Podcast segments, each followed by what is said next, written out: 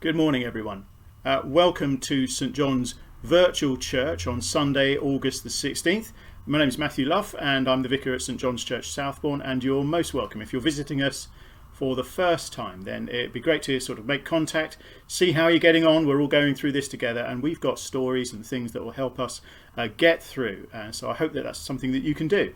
Um, for those of you who are regular, just a reminder that this evening there's a Bible study at six thirty as we continue to go through the book of Galatians, and that I'm away for the next couple of weeks, or at least I'm not at work for the next couple of weeks.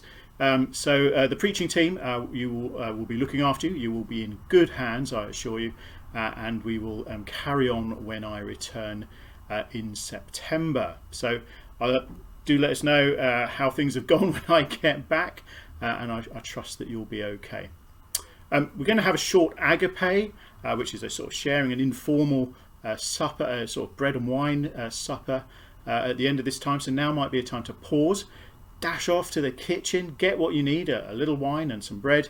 Uh, and in the ancient church, it was usually part of their, their regular meal time. So it may be that you want to hold on to it uh, until then. But um, let's just pause for a moment. And as we begin together, let's begin together. Uh, we start with a psalm. It's always good to start with something to inspire us and remind us of God's goodness to us all the time. May God be gracious to us and bless us, and make his face shine on us, so that your may- ways may be known on earth and your salvation among all nations. May the peoples praise you, God. May all the peoples praise you. May the nations be glad and sing for joy, for you rule the peoples with equity, and you guide the nations of the earth. May the peoples praise you, God. May all the peoples praise you. Heavenly Father, as we gather together this morning, and we're thinking about what shape and what things were important to the church, I'm struck by those words, that your ways may be known on earth.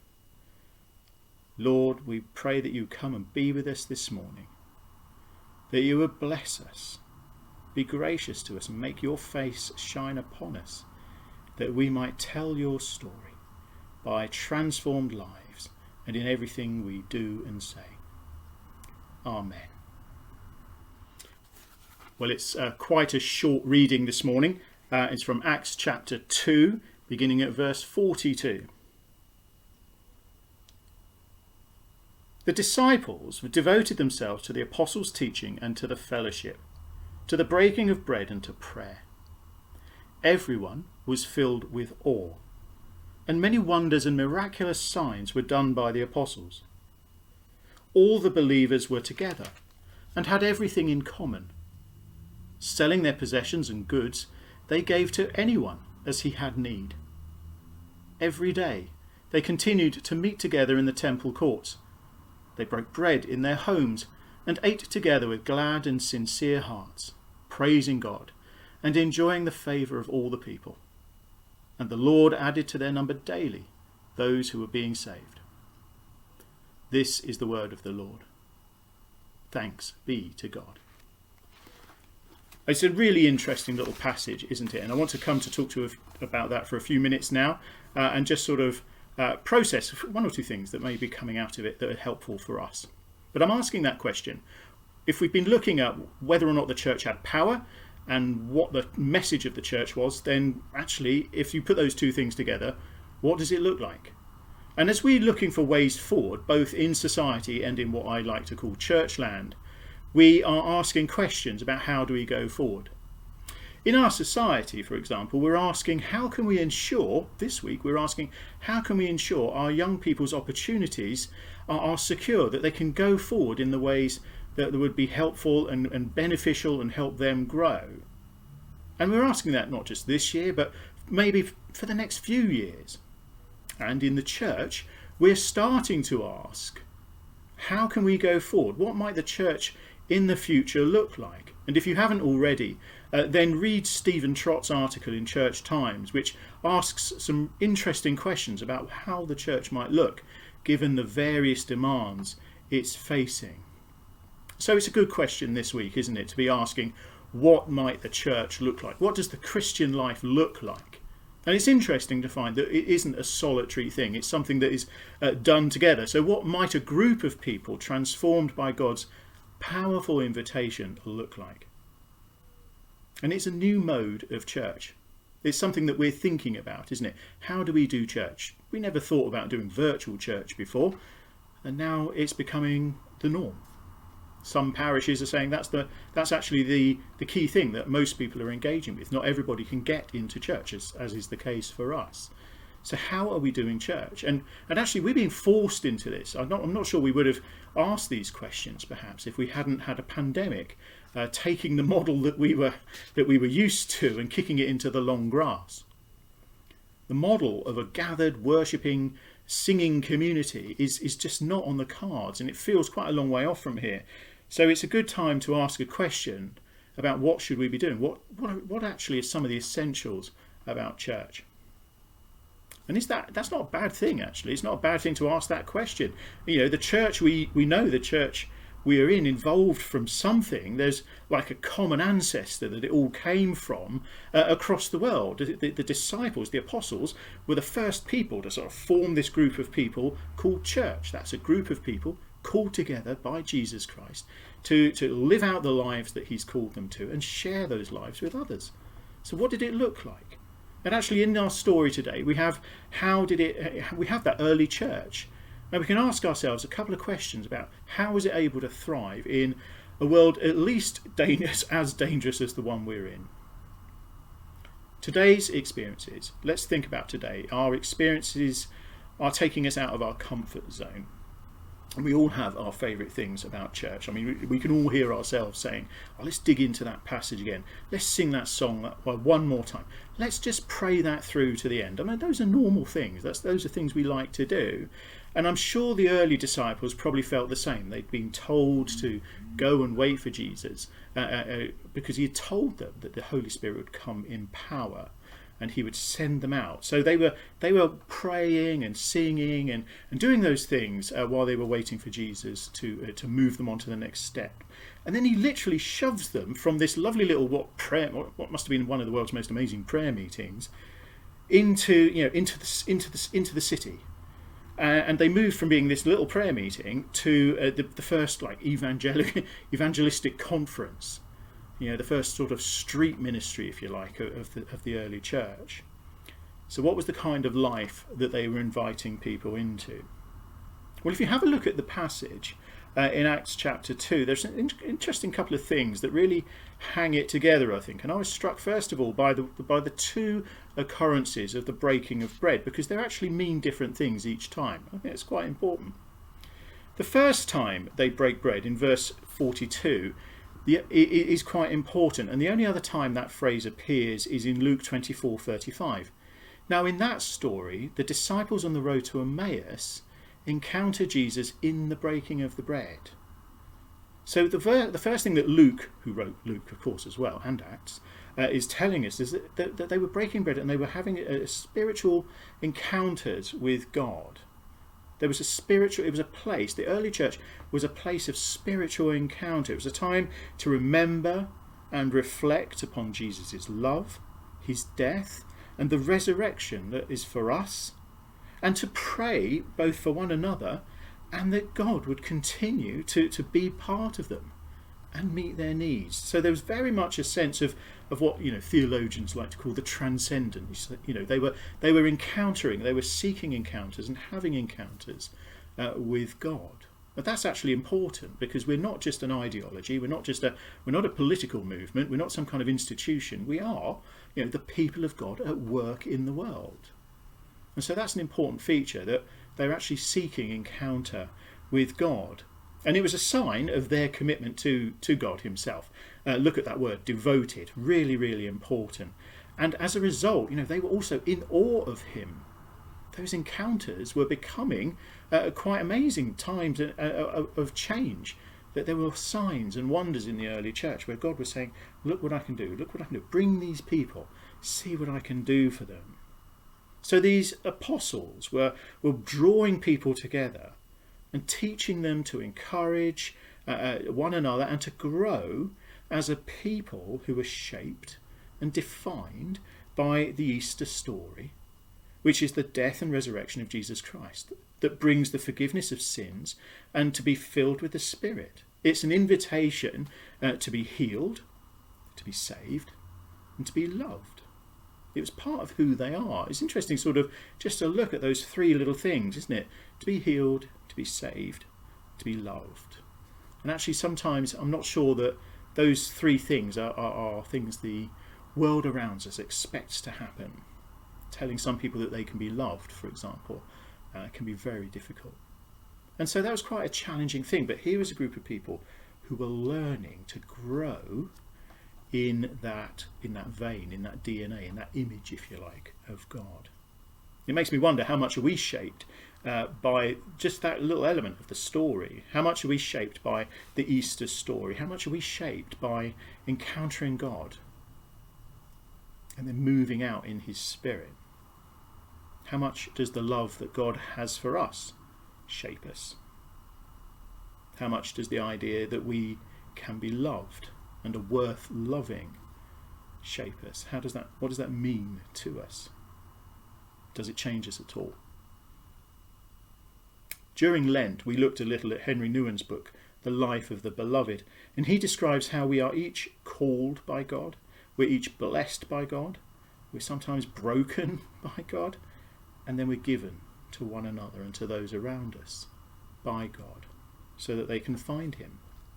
The story of Jesus is one that shapes us too in the same way. And we notice that they were in awe because of this, and that his presence was with them because they were with him.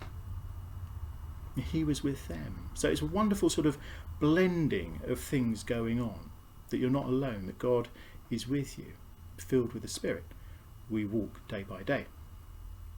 But interestingly also, they don't appear to be tired of God. They're looking forward, they're able to look forward to the next thing to, that he's going to do. They're, they're praising him, they're, they're encouraging him, they want more. And so they're looking forward, and that's important, that they're looking forward to what he would do. And when you look forward to what God may do, your prayers take on a different shape as well, don't they? They, they, they, they sort of ask him, ask, can I be part of it? And will you be part of what we, what's going on here? So there's a lovely sort of element also that their their spiritual growth wasn't was was a blend of encounters with God, the apostles' teaching, and prayer, where they were able to communicate and talk to him. And we we spoke about that a couple of weeks ago. The other use of the word breaking bread is is literally eating together, sharing with one, with one another. It, it wasn't just uh, uh, about prayer meetings, it was about practical day-to-day uh, living and, and fellowship together and eating together, and then uh, finding out that actually people need stuff and being willing to give away what they had as a sign of their love for one another, to, to sell what they had so that others went uh, could, could have what they needed, that nobody went without, which I think is repeated later on in Acts. And that's quite amazing as well, isn't it? That there was a sense of unity and togetherness and, and being, being bonded together uh, by the love of God. I don't know if you've ever uh, been given anything, or you've received something from somebody who said, God told me to give this to you. It's quite humbling initially, but then actually there's a deep sense of joy that my needs didn't escape anyone's attention. In fact, God knew about it. And he was so concerned about it, he told somebody else to do something about it. And because they love God and they love me, they did something about it. And that's actually, that's actually, that should be, that should be a life, those are sort of life-changing moments, aren't they? When we were training in Oxford, somebody wrote us, a, sent us a cheque um, as we approached October in Oxford, which I don't like, it's cold, miserable, wet in Oxford. And they, and they sent us a cheque. And, and they just, all they put in there on the note was, God told us that you needed coats and shoes for the kids for this winter. Boom, that was it. And what a, what a wonderful and moving thing to happen. This isn't a begging letter, by the way. It's just when people do it because God tells them to. It's wonderful. And that's a ch those are life-changing moments too, isn't it? Aren't, aren't they? Where in community, we encounter God as well as one another. And God encourages us to do the thing that he would do to, to help them. And the love kind of pours out in, in, in more tangible, perhaps more tangible ways. But that's wonderful too, because when the, when the people around this early church saw what was going on, this generosity, see how these Christians love one another. when this generosity became known, when this when this way of life became known, people became interested. Initially they were like, oh my gosh, what's going on? Signs and wonders, what's happening? And then they saw that actually they were good people. They were good people, and God was with them uh, in the way that he had promised he would be. And so they became the kinds of place, the church became the kind of place where God could send and bring more people, because they were doing the things that God called them to do. God added to their number daily, because they were doing the things that he would do. Draw them into that relationship, encouraging that spiritual growth, and remembering them to love one another. And those are spiritual encounters too, aren't they? And when somebody does that, when somebody asks, you know, when, when somebody does something for you like that, when somebody offers to help, it provokes the question, doesn't it? Do I really matter that much to God? And of course the answer is yes, in Jesus' name you do. And that's how growth comes, doesn't it, I think? By spiritual growth and spiritual encounter. By loving God and loving one another. The key things that God himself in Jesus Christ told us to do. There are loads and loads of lists and books about how to do church. Uh, and how to grow your congregation, and I've read quite enough books called Seven Habits and Ten Things and and what have you to fill a dusty bookshelf. But when we read a passage like this, we realise how simple and authentic it need, it can be. That we seek time with God, and we seek time with one another, and out of that pours and spills the love of God. So I hope you like this simple picture of the church: breaking bread in thanksgiving with God, breaking bread in sharing with one another. Times for spiritual growth, times for spiritual encounters in the small things as well as the big things. How we are doing church is changing, but the message is the same, and it remains inspiring. Love the Lord your God with all your heart, soul, mind and strength, and love your neighbour as yourself. Amen. Let's uh, turn our attention to a bit of prayer. Uh, there's a lot going on in the world at the moment, and it would be great to hand these things over. Father, we pray for our young people as they have received results. We pray for all those we know who are seeking the next stage of their, their dreams and ambitions. We give you thanks for those who've achieved what they hoped for and are able to carry on. We pray for those who are uh, struggling or seek, still seeking uh, to find a, a college place that will accept them and enable them to press on. And we pray for those who have not got some of those opportunities now. We pray that you would give them wisdom and guidance. And we pray in all cases that you would surround them with families and friends who love them and care for them and can help them press on.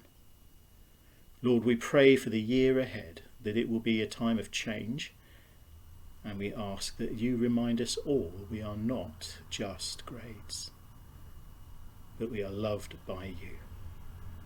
Lord, in your mercy, hear our prayer. And Father, we pray for our government and those other the governments of other nations as they seek to work out how to handle international trade and travel.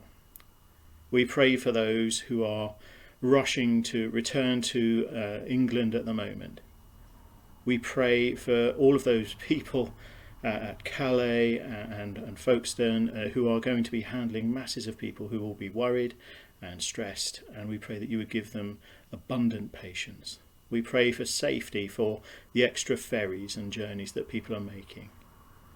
Father, we pray that you would bring us calm and peace at this time.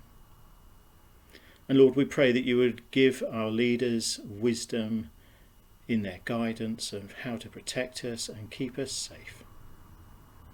Lord, in your mercy, hear our prayer. And Father, we pray for our community. We pray uh, for, we give you thanks that hospitals and uh, nursing homes uh, have been able to look after people, and we pray that you would help them. We pray for all those whom uh, we may know who are waiting for bad news, who have lost somebody, and for whom uh, this is a sad time. we pray for the developments that are coming in our village, and pray that people would move forward sensibly and, and carefully. And as Southbourne and the area gets more and more populous, we pray that we would be accommodating, give space, be kind and welcoming, in the name of Jesus. Lord, in your mercy, hear our prayer. And Father, we pray for those who we know have lost someone lately. We pray for the family of Kay Douglas especially. We lift her, uh, her family before you. And we give you thanks for her life and witness uh, with Les in this parish. Lord, in your mercy, hear our prayer. And we pray that we ourselves would not be shaped by the uncertainty and the uh, news around us, but that the gospel, the news that you came, showed us how to live, that you died for us to forgive us, you rose again to give us life, and that you lead us and are with us. We pray that these things will shape us, and that we would be your people in this place. Merciful Father, accept these prayers for the sake of your Son, our Saviour, Jesus Christ. Amen. And we close with my little favourite prayer. Father, help us to live this day to the full, being true to you in every way. Jesus, help us to give ourselves away to others, being kind to everyone we meet. Holy Spirit, help us to love the lost, proclaiming Christ in all we do and say. Amen. Now, before we come to a time of um, sharing bread and wine together in the simple form of an agape meal, let's come as a time of confession. The uh, call is, Lord, be merciful, and the response is, forgive us our sin. Lord God, our Maker and Redeemer, this is your world, and we are your people. Come among us and save us. We have willfully misused your gifts of creation. Lord, be merciful. Forgive us our sin. We have seen the ill treatment of others and have not gone to their aid. Lord, be merciful. Forgive us our sin. We have condoned evil and dishonesty and failed to strive for justice. Lord, be merciful. Forgive us our sin.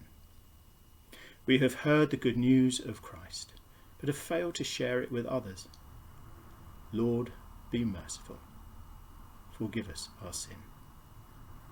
We have not loved you with all our heart, nor our neighbours as ourselves. Lord, be merciful. Forgive us our sin. God the Father of mercies has reconciled the world to himself through the death and resurrection of his Son Jesus Christ, not counting our trespasses against us, but sending his Holy Spirit to shed abroad his love amongst us, by the ministry of reconciliation entrusted by Christ to his church, receive his pardon and peace, to stand before him in his strength alone, this day and forevermore. Amen. As the disciples approached the village to which they were going, Jesus continued on as if he was going farther. But they urged him strongly, "Stay with us, for it is nearly evening. The day is almost over." So he went in to stay with them. And when he was at the table with them, he took bread, gave thanks, broke it, and gave it to them. Then their eyes were opened, and they recognized him, and he disappeared from their sight. They asked each other, "Were not our hearts burning within us when he talked with us on the road and opened the scriptures to us?" It was a wonderful moment, one of those first encounters with the risen Christ. The early church, the apostles' teaching, is written in a book called the Didache. I think I've pronounced it right. I guess anyway. Uh, but it's important because they there they wrote the first sort of instructions for how to share a meal together, or how to share a, a communion, and they wrote these things. "We thank you, our Father, for the holy vine of David, your child, which we have revealed through Jesus, your child, to be your glory forever."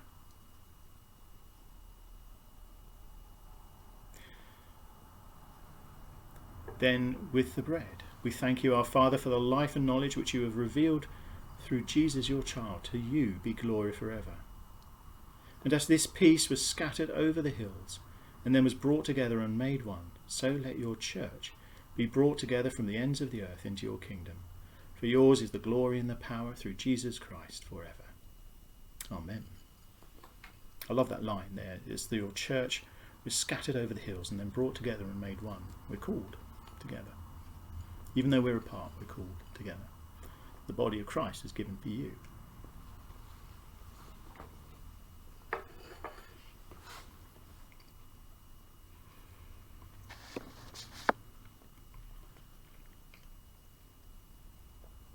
Jesus' blood was shed for you.